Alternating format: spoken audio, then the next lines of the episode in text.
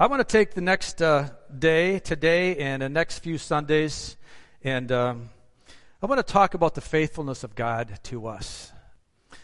And the, the, the title of the messages over the next few Sundays are going to be The Laws of the Harvest.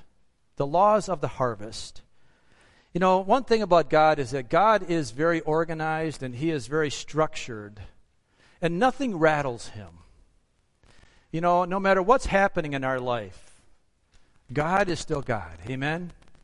And He is still on the throne, and He is still worthy, and He is still absolutely in control of everything. I know that you probably are like me in some cases, and sometimes our days just kind of spin out of control, and we're not really sure if we're going up or going down. Anybody with me on that? Yeah, some days are just that way. But you know, in those days, we know that God is on the, on the job. He's doing what He does, and, he, and He's doing it very well. Those can be testing days for us, for sure. But God isn't out of control, and He's not alarmed by those days, just so you know that. He's not alarmed. We can learn a lot as we look at the harvest laws of God and the laws of nature that God has set up. And I pray that over the next few weeks we're going to understand more about that. Um, God has established some laws, and He's established some principles in life that are never changing. Like everything about God, He designs and institutes practices and laws and principles that are always applicable in a believer's life, no matter what we're dealing with. No matter if it's in the area of our finances or in the area of our emotional strength or emotional uh, stability or our um, mental health, it doesn't make any difference. The principles that we're going to be talking about today and the next few weeks are going to be applicable in every area of our life. And as always, if, if we apply these principles, then our life will become more fulfilled. As we live by God's laws, and as we live by the, by the strategies that He's put in place, He will make us more productive now and more effective in our future, in eternity. We'll be more impactful to those around us in the sphere of influence that we're, that we're in, and we will be rewarded greatly in time. In fact, when I look at God's principles, when I learn to live by them, there are no downsides. There may be discipline required on my side, and there may be some hard work required, and it may require me putting myself down and lifting Christ up as Christ becomes more and I become less. But in all of that, there is no negative for me. It may appear difficult and it may appear maybe that it's not so good, but there is not, there's not any downsides to us applying the, the principles of God's Word in our life. Do you believe that? Have you lived it out? Have you proven it in your life? Yeah, I'll bet most of us have here. If we have any years behind us at all living a Christian life, I think we all can have testimonies of how God is faithful to us, even in the times when we don't see it. God always comes through in the end. And so, as we talk about God's harvest laws over the next few days, next few weeks, I think we're going to really see ourselves to be blessed. Now, I learned about these four harvest laws um, primarily from Dr. David Jeremiah. Does everybody anybody know who he is? Yeah, and I actually I I taught on this uh, about 25 years ago in Brighton. It's been that long. 25 years. And you know what? And not one of these laws have changed. They're still the same as they were then. In fact, we talked about these back in 2013. So if you were here in 2013, some of this may seem a little bit familiar with you, but I just feel that these laws are worth repeating because they really are that powerful today. The four laws that we're going to talk about are number one, the one we're going to talk about today, the law of investment. And that says you reap if you sow. The second law is the law of identity, and that means you reap what you sow. The third law is the law of increase, which says you reap more than you sow. And then finally, the fourth law is the law of interval, which says sow and then be patient because there's going to be some time required in it. So today we want to talk about the law of investment. You know, um, this is probably one of the simpler ones to understand because it's pretty obvious. You don't sow, I'm sorry, you don't reap if you don't sow. if you're going to sow, if you're going to expect to reap something, you have to sow something in advance.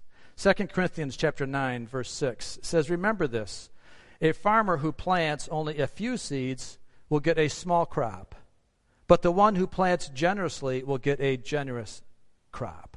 Right? So to take this a step backwards, really you have to look at it and say that if the farmer plants no seeds, he will get what? No crop. It makes sense. It really doesn't take a lot of uh, deep thought here to get this one. if you're going to get a kernel, if you're going to get a, an ear of corn, you need to plant a corn seed. Or if you're going to get a tomato, you need to plant a tomato seed. So the farmer knows that the, that the seed is only valuable to him if he plants it in fertile soil, covers it with dirt, and then protects it until it bears fruit. The seed that he has in his hand um, may appear very valuable in itself, but until he will take the time or take the uh, and, and trust the law of investment, that seed will be wasted and it will not come to its full potential until he buries it, until he does what he's supposed to do with it, and that is he is supposed to plant it. Um, and as he plants it, then he has to watch it and nurture it and protect it until it bears fruit. We can be very um, impatient here. We plant the seed, and if the farmer doesn't trust it, he can plant the seed and maybe gets uncomfortable and he doesn't realize there's something really happening with that seed and he, he might want to uncover it to see if it's germinating yet and see if it's making any roots. And, and as soon as he does that, what's going to happen to the seed? He's going to kill it. He's going to kill it a second time because the seed won't bear fruit. So he has to be patient with it. Take, take corn, for example. The farmer plants a single kernel of corn in the ground, and he, he can receive anywhere from two to 3,000 kernels in return from one kernel. That's pretty good investment, isn't it? Pretty good return on your investment to think that you could plant one seed and with that get two to 3,000 kernels in return. But if the farmer didn't trust the rules of farming and saw the seeds in his hand to be more valuable than potentially the two to three that would come down the road, he has to have faith, believing that that cold, wet, damp soil is going to do something magical to that seed. If he didn't do that, he wouldn't have much of a harvest come fall, would he? He might get a few straggling plants that maybe have stuck around from last fall, but he wouldn't get a he wouldn't get a law of investment. So the principle that seeds need to be sown if a harvest is to be expected is true. Now let me give you an example of this in a little story. And maybe you've heard this story before, but it's a parable of the pump. Jackie knows it well. It's the parable of the pump. Let me just read this to you so you can understand a little bit more what we're talking about here. A thirsty man crossing the desert stumbled upon a well with an old fashioned hand operated pump. Hanging on the pump handle was a small jar of water with a crude sign Pour this water into the pump, and it'll give you all the water you need. Then leave the jar full of water so the next traveler can prime the pump. The man was so thirsty that he was tempted to gulp down the water and ignore the sign. Finally, he decided to pour the water into the pump handle. Sure enough, after a few minutes, the water expanded the seal in the pump, and he began to pump up an ample supply of clear, cold water. He went away with his thirst quenched, his canteen filled, and the jar also filled ready for the next traveler. Being a faithful steward is something like priming the pump.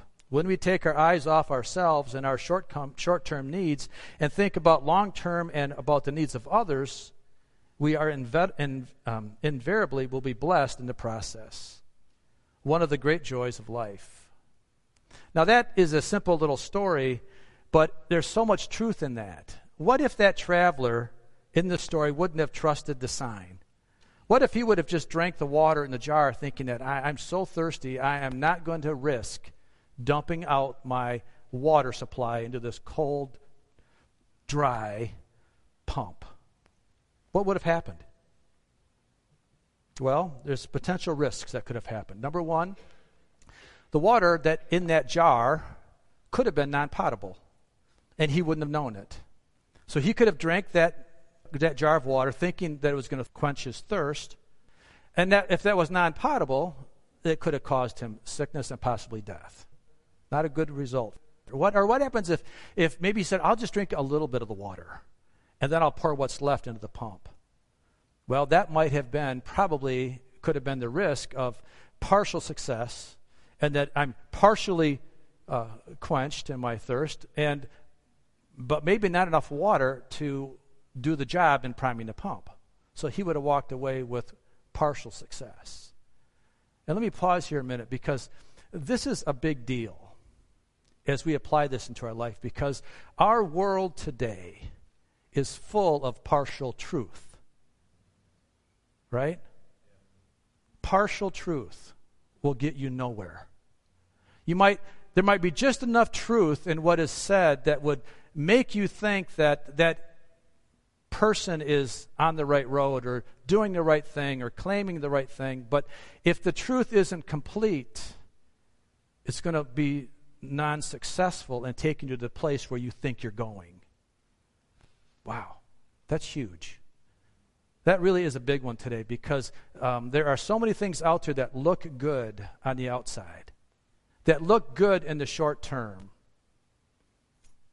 But the long term there is not the path that we want to go down. So we need to really recognize that. This is a, this is a big deal for us today because partial truths never satisfy. They always leave the person in sin.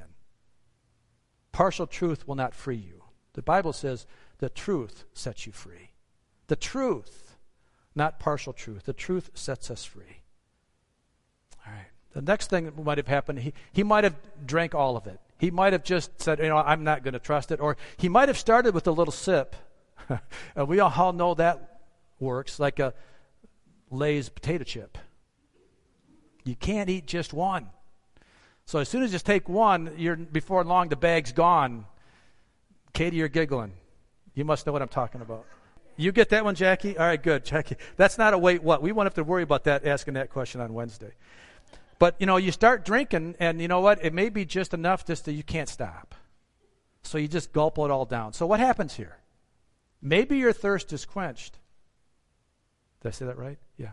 Maybe your thirst is quenched, but you have no long term water supply because now you have nothing to prime the pump with. Well, there's another big one for us in life today. The short term solutions are so tempting, aren't they? You know, if you're dating somebody and you think you're in love with somebody and you just don't want to wait. You don't want to wait for that moment of marriage to consummate it, right? So you think, ah, short term temptations are so strong. Or maybe there's a other way to get quick rich schemes to think, oh no, I just I got to go for that, or the gambling maybe maybe just enticing me because I think if I can just win that next lottery ticket, if I can just uh, you know do that, I'm going to get rich quick, and you know, so you just you, you, just can't quite grasp the fact that no, I, I can't invest there. It's not safe. It's not good. It's a short-term fun, short-term satisfaction, but there's no long-term return. It's all because these short-term solutions left the traveler and those to follow him with no provision or no hope for the future. All because he didn't believe what the, the sign said. The sign said, Pour the water down the well, and you will have all the water you will need and enough for those that follow. Wow, this is really important too, because those that follow us are counting on us to do our part. Those that are following us are counting on us to lead them down the right path and to give them the resources necessary. So, our decision and actions to trust wisely and to, to make wise investments here impacts more than just ourselves. See, as we obey God's laws of the harvest, we're not only providing for our own eternity, but we're doing everything we can to help others in their journey. That's really a big one. See, God has given us all responsibility. You may not be a pastor, you may not be a teacher, but you're a person that people are watching. We talked about that in Sunday school a lot today, didn't we? People are watching our lives all the time, and they're waiting for us. They're wanting to see what we're going to do, and it will give them maybe an encouragement to do what they want to do. And if we're not leading our lives right, if we're not be, being a good example for them, if we're not helping them down the right path, then what are we doing to them? And if we're not making wise investments of our own time and our principles, then we're risking taking them down a path that would be very, very serious for both of us. For both of us. And that's why, as a pastor, that's why I spend as much time as I can preaching the truth of God's Word. And some would look at that and say, I'm hard and maybe I'm too blunt sometimes, but you know, I, I'm sorry, I don't know how to soften it any more than what it says. Well, the Bible says something, I just have to say it. Because that's the truth that we need to have. I, I don't want to make a partial truth, because if I make a partial truth, I could be wrong in that partiality, and I could be leading you down the wrong path. And then it's bad for both of us, because then your blood is on my life. God is going to look at me later on and say, Who gave you the right, Mike? I, I, had it written in the Word. I, I, said it exactly the way I wanted it to be said, and you thought you had a better way because maybe you wouldn't offend somebody. And I believe me, I'm not trying to offend anybody. But love says I will speak the truth the best that I can and not make it partial. That is how we then live for the next person. And you know, dads and moms and grandparents, you have the same responsibility to yours, your family that are watching you. I know it's so tempting to be our children's friend or our we want to be the favorite grandparent. we want to be the we want to be the grandpa they all like. but you know what? They will thank you more if you tell them the truth in the process. You can still have fun with them. Still take them fishing and take them play and, and get out on the floor and play with them and do all that stuff. But when it comes time for serious discussions, be truthful with them. And more importantly, when it comes time for you to make your decisions in front of them, be consistent in front of them. Let them see your life as speaking tr- words of truth by the way you act and the, the way I act in front of my grandkids. Yeah, really big, really important for us. God has given every one of us a sphere of influence that we're to take very seriously in how we live in front of our people that are watching us. So, how do we apply this simple concept in our lives today? Especially because most of us are not farmers, and most of us aren't thirsty travelers. So, how do we take a farming example, and how do we take a, an example of a thirsty traveler, and how do we apply it ourselves? So, let me talk to you about your life a little bit, of my life. What, what do we have that is valuable to us? What do you have? Tell me some things that are valuable to you. What do you have? Okay, salvation. What do you have to have to pay your bills with? Money. Money is important. We have time. Time is important. We have energy, right? We have resources beyond just money, but we have resources that we can use. We, there's lots of things that we have, lots of, of valuable commodity items that God has given us that we're to be responsible for. But here's a couple questions to ask ourselves about these precious things that we have, about, about our money, about our time, about our energy, about our resources. Let me ask you, where did you get them from? Where? Yeah, God. I mean, all the things that we have come to us from the blessings of God. Now we could say, yeah, but I went to I went to my work and I earned them. Well, maybe you did. But then the question is, well, who gave you the job? who gave you the car to get to your job? who gave you the energy to get out of bed in the morning? Yeah, see, it all comes back. I don't care how far you want to peel the onion back, it all comes back to that our source is God. He is the provider of all things for us. So, if God is the provider of all things for us, what do you think He expects us to do with them? So, if God is the source of everything, then who owns everything? Really, who owns your car? Who owns your house? Not the bank. God owns them, right? God, the Bible says God owns a cattle on a thousand hills, and, and that means He owns everything because He created everything.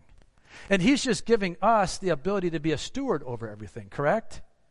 So if that's the case, why do we struggle so much with the idea of giving back what He asks for us to give back to Him? Because He's the rightful owner.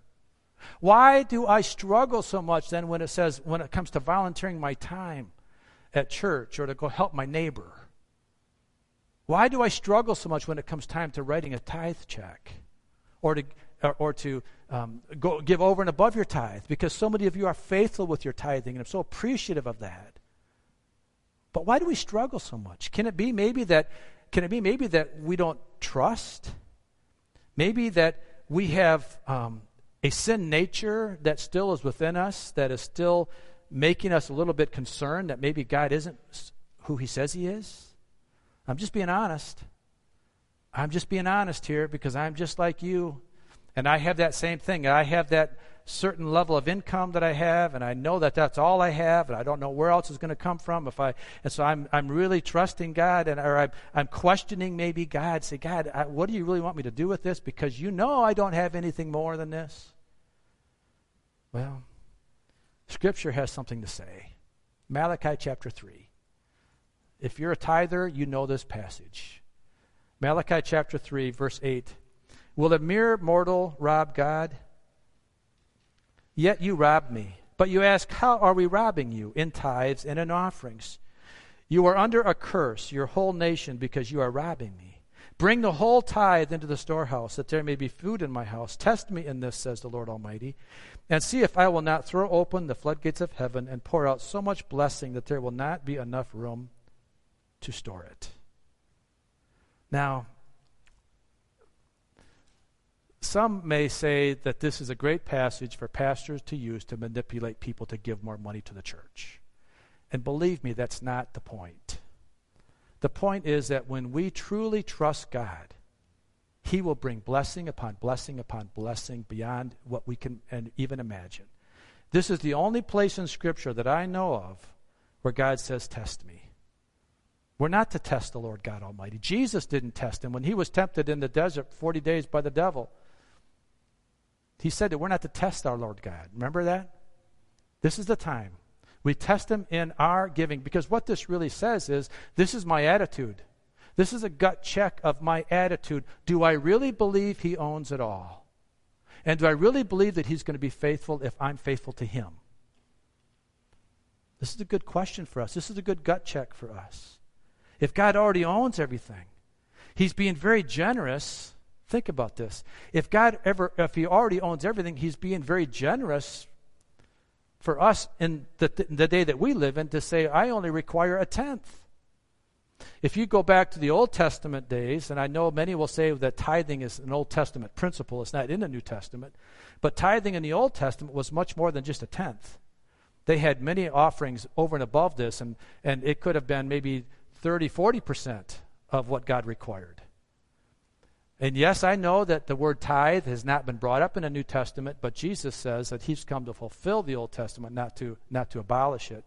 And it is the principle of giving is still applicable here. So I guess I look at it as my heart.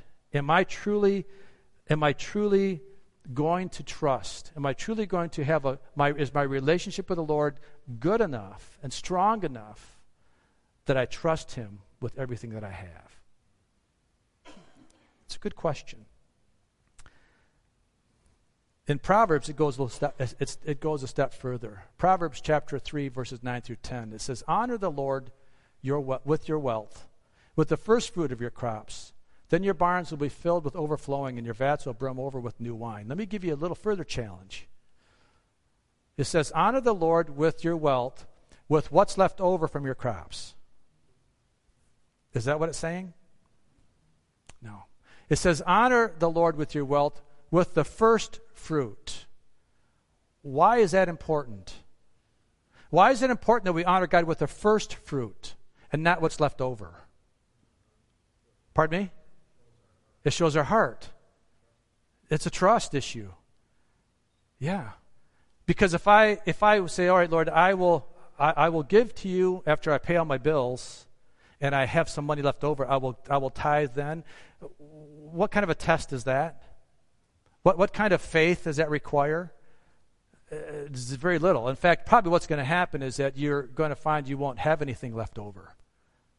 and you won't be able to give. But if anybody's a tither with me here this morning, I know that I probably could give many people an opportunity, and they would tell you that I have given my tithe, my 10%, before I had even paid my bills, and they probably will tell you they never had a bill that didn't go unpaid. Now, you may have wants that you didn't get, but your bills were paid. That's an, that's an amazing principle. And maybe it is because it, the blessing may not come in the fact that you're going to get a 10% or a 110% return on your money, but maybe your refrigerator didn't break down. Or maybe your car's um, brakes lasted longer than normal. See, things that we don't even know about, things that we can't even quantify. God has spared us many things that we may not even know. We may not know them until we get to heaven, and maybe we can look back at our life real backwards. And God said, You know, when you were tithing uh, and you, and you were practicing that principle, I did all these things to protect the pests from devouring your crops. And we don't even know that right now. That's the beauty of tithing. That's the beauty, of giving our first fruit. Now, the first fruit may also be considered the best things that you have. If I give God my garage sale items, the things I don't want anyways, what kind of a sacrifice is that? No, I'm basically just, he's doing me a favor because he's taking my junk. Because I didn't want to have to pay to get, to, to get rid of it, so I'll just give it to the church. Yeah, thank you. We appreciate your, your junk because some people can find great value out of junk. My wife's a great example of that. She's good at that. She's a repurposer, and she can do great things with junk. I, on the other hand, say, don't give me the junk because it just fills up my garage. but she does, and she figures it out, man. She's amazing. I don't know how she does it because I don't have that creative gene, but she does. Give God your best. If it's your effort, if it's your time, if it's your resources, it doesn't make any difference. You give God your best, and I guarantee you, because the Bible guarantees it, it's not me, it's what the Bible says, that He will give you returns, and He will give you effectiveness, and He will give you productivity, and He will take the 90% go 110%. And this is also in our time. This, you know, this is really important in our time because I know that many of us are busy. And, you know, as we get into the busy summer season, it gets so busy. I'm telling you, I know what it feels like to get busy. You may be so busy working in your job that you just can't, boy, I just can't afford to come to Wednesday night. Mm. I'm so busy. I'm so busy. But here, let me just say, or Sunday morning, or whatever time it is. But I will just venture to say that if you treat your time as a tithe, like you treat your money, that I bet you that if you said, no, I'm going to, no matter how busy I am, I'm going to make time to come together I'm going to come time for Wednesday night prayer time, Wednesday night Bible study time, or Sunday morning church, or Bible study, or whatever it is.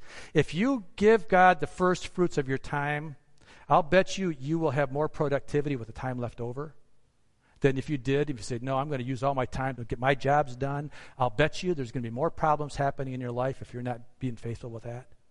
Can you just trust God with that? This is what it means about leaving for others that are going to follow you. Because maybe I have a son or a daughter or a grandchild or somebody else watching me.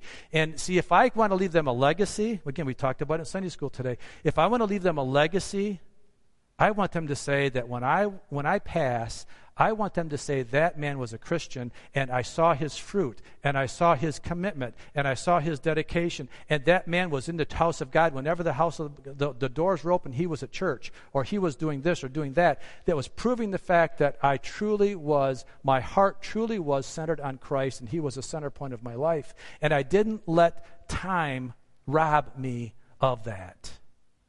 I didn't let the busyness of life rob me from that. Does that make sense? Amen. My Bible commentary says this about first fruits. It says the Israelites presented the first portion of their harvest as an offering to God in recognition of the fact that God was the rightful owner of everything.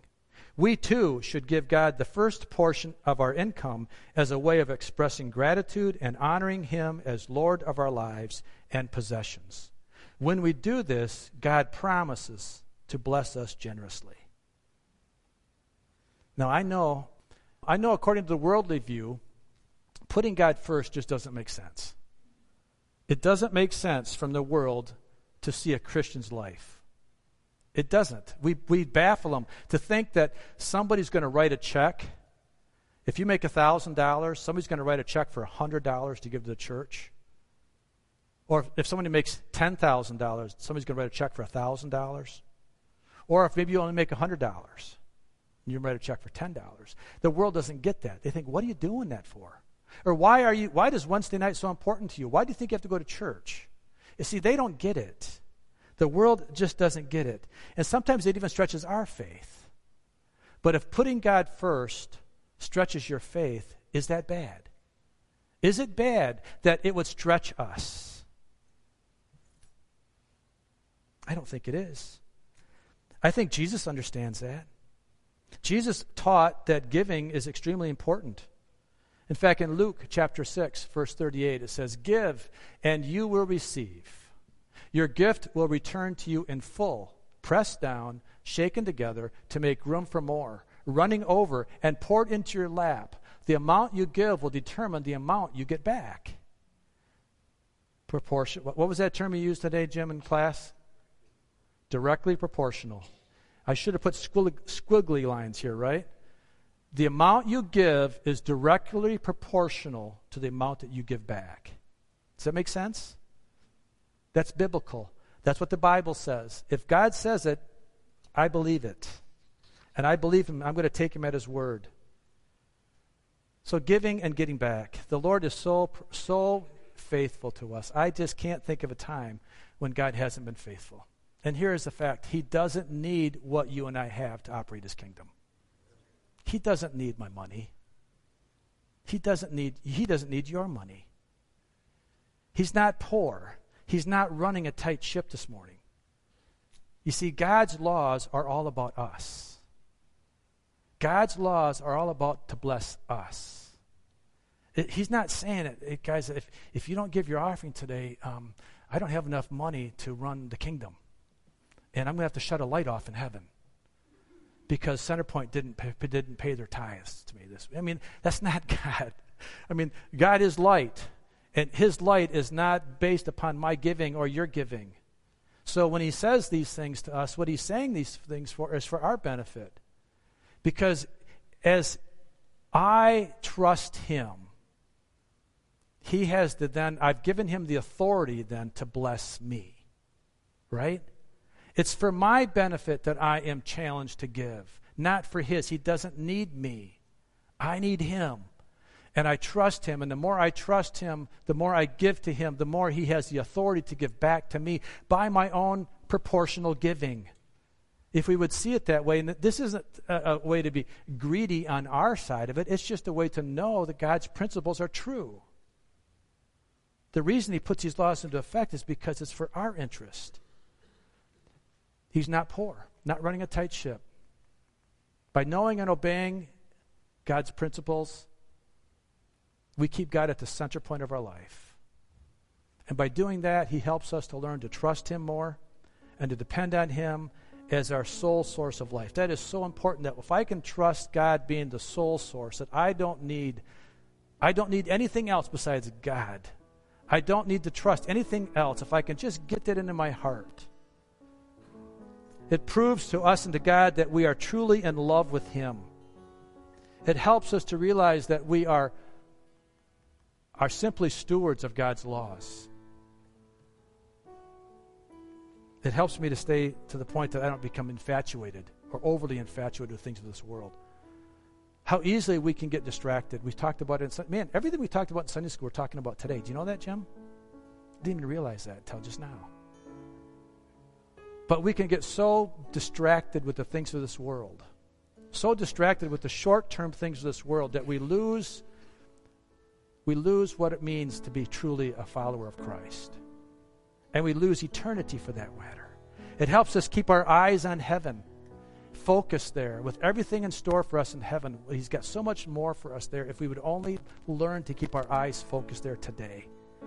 And as we said at the very beginning, there is no downside of living, no downside in living according to God's laws. So this morning, what are your resources? What are the things that you're struggling with? What are the things that you're holding tightly in your hands this morning?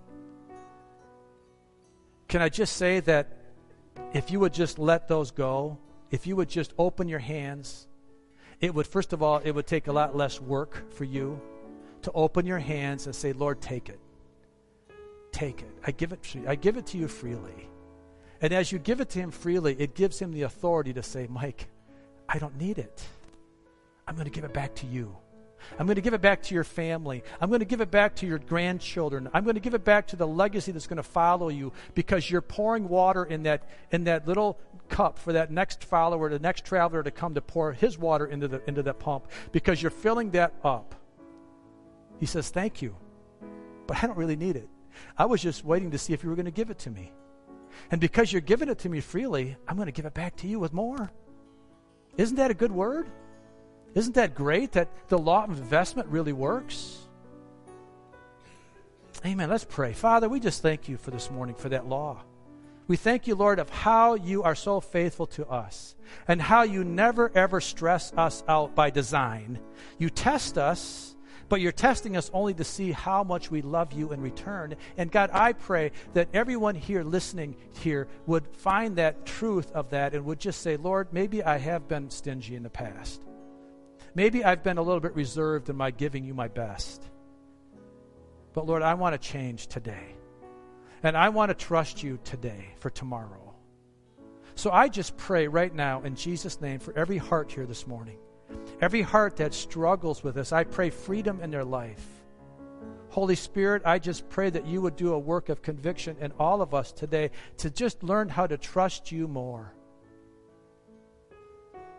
and how to just give to you and just be able to say, Lord, I'm so grateful that I'm a child of God. My relationship with you is so important that I don't want to do anything to hinder it. So, Lord, I just give you my all. In Jesus' name. That's a good prayer, folks. I encourage you to pray that on a regular basis. Would you stand with me this morning? Let's just sing the song that Jackie and Tom are playing, and let's just take this as the time to, to surrender all that we have to Christ this morning. Amen. I surrender all to Him.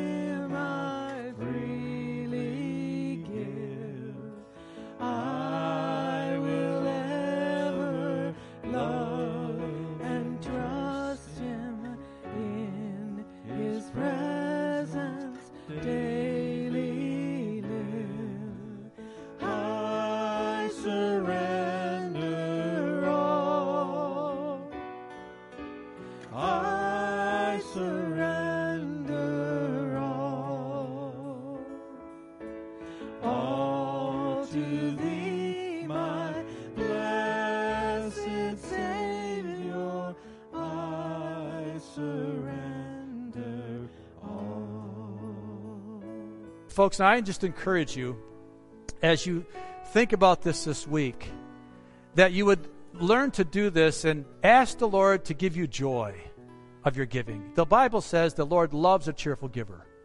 He doesn't want you to do this with duress. It might take some discipline on your side, it might take a commitment, it might take a real change of heart. But I pray that God gives you joy and he gives you and he gives you peace and happiness and a sense of accomplishment by giving over and above maybe Maybe this will be the first time that you've really done that. Maybe you're a tither, and maybe he's saying, I want you to give a little bit more. I want you to give more of your time. I want you to give more of your effort. Whatever it is, I just pray blessing over you, and I pray joy over you, and peace and happiness as you obey the Lord and as you trust Him in this. Amen. Would you agree with that? Amen. Father, I just thank you for today. And Lord, I just pray that your blessing would fall on these people. I pray, Father, that you would have a covering of, of heartfelt blessing, Lord, as people do the things that they're asked to do. Lord, that we will understand that you are the owner of all things, and we are simply stewards of them. And Lord, we just give them back to you with a joyful heart. And with happy faces, we just open our hands to you and say, Lord, take it. Take all of us, we pray. In Jesus' name. Amen. Be blessed this morning as you go.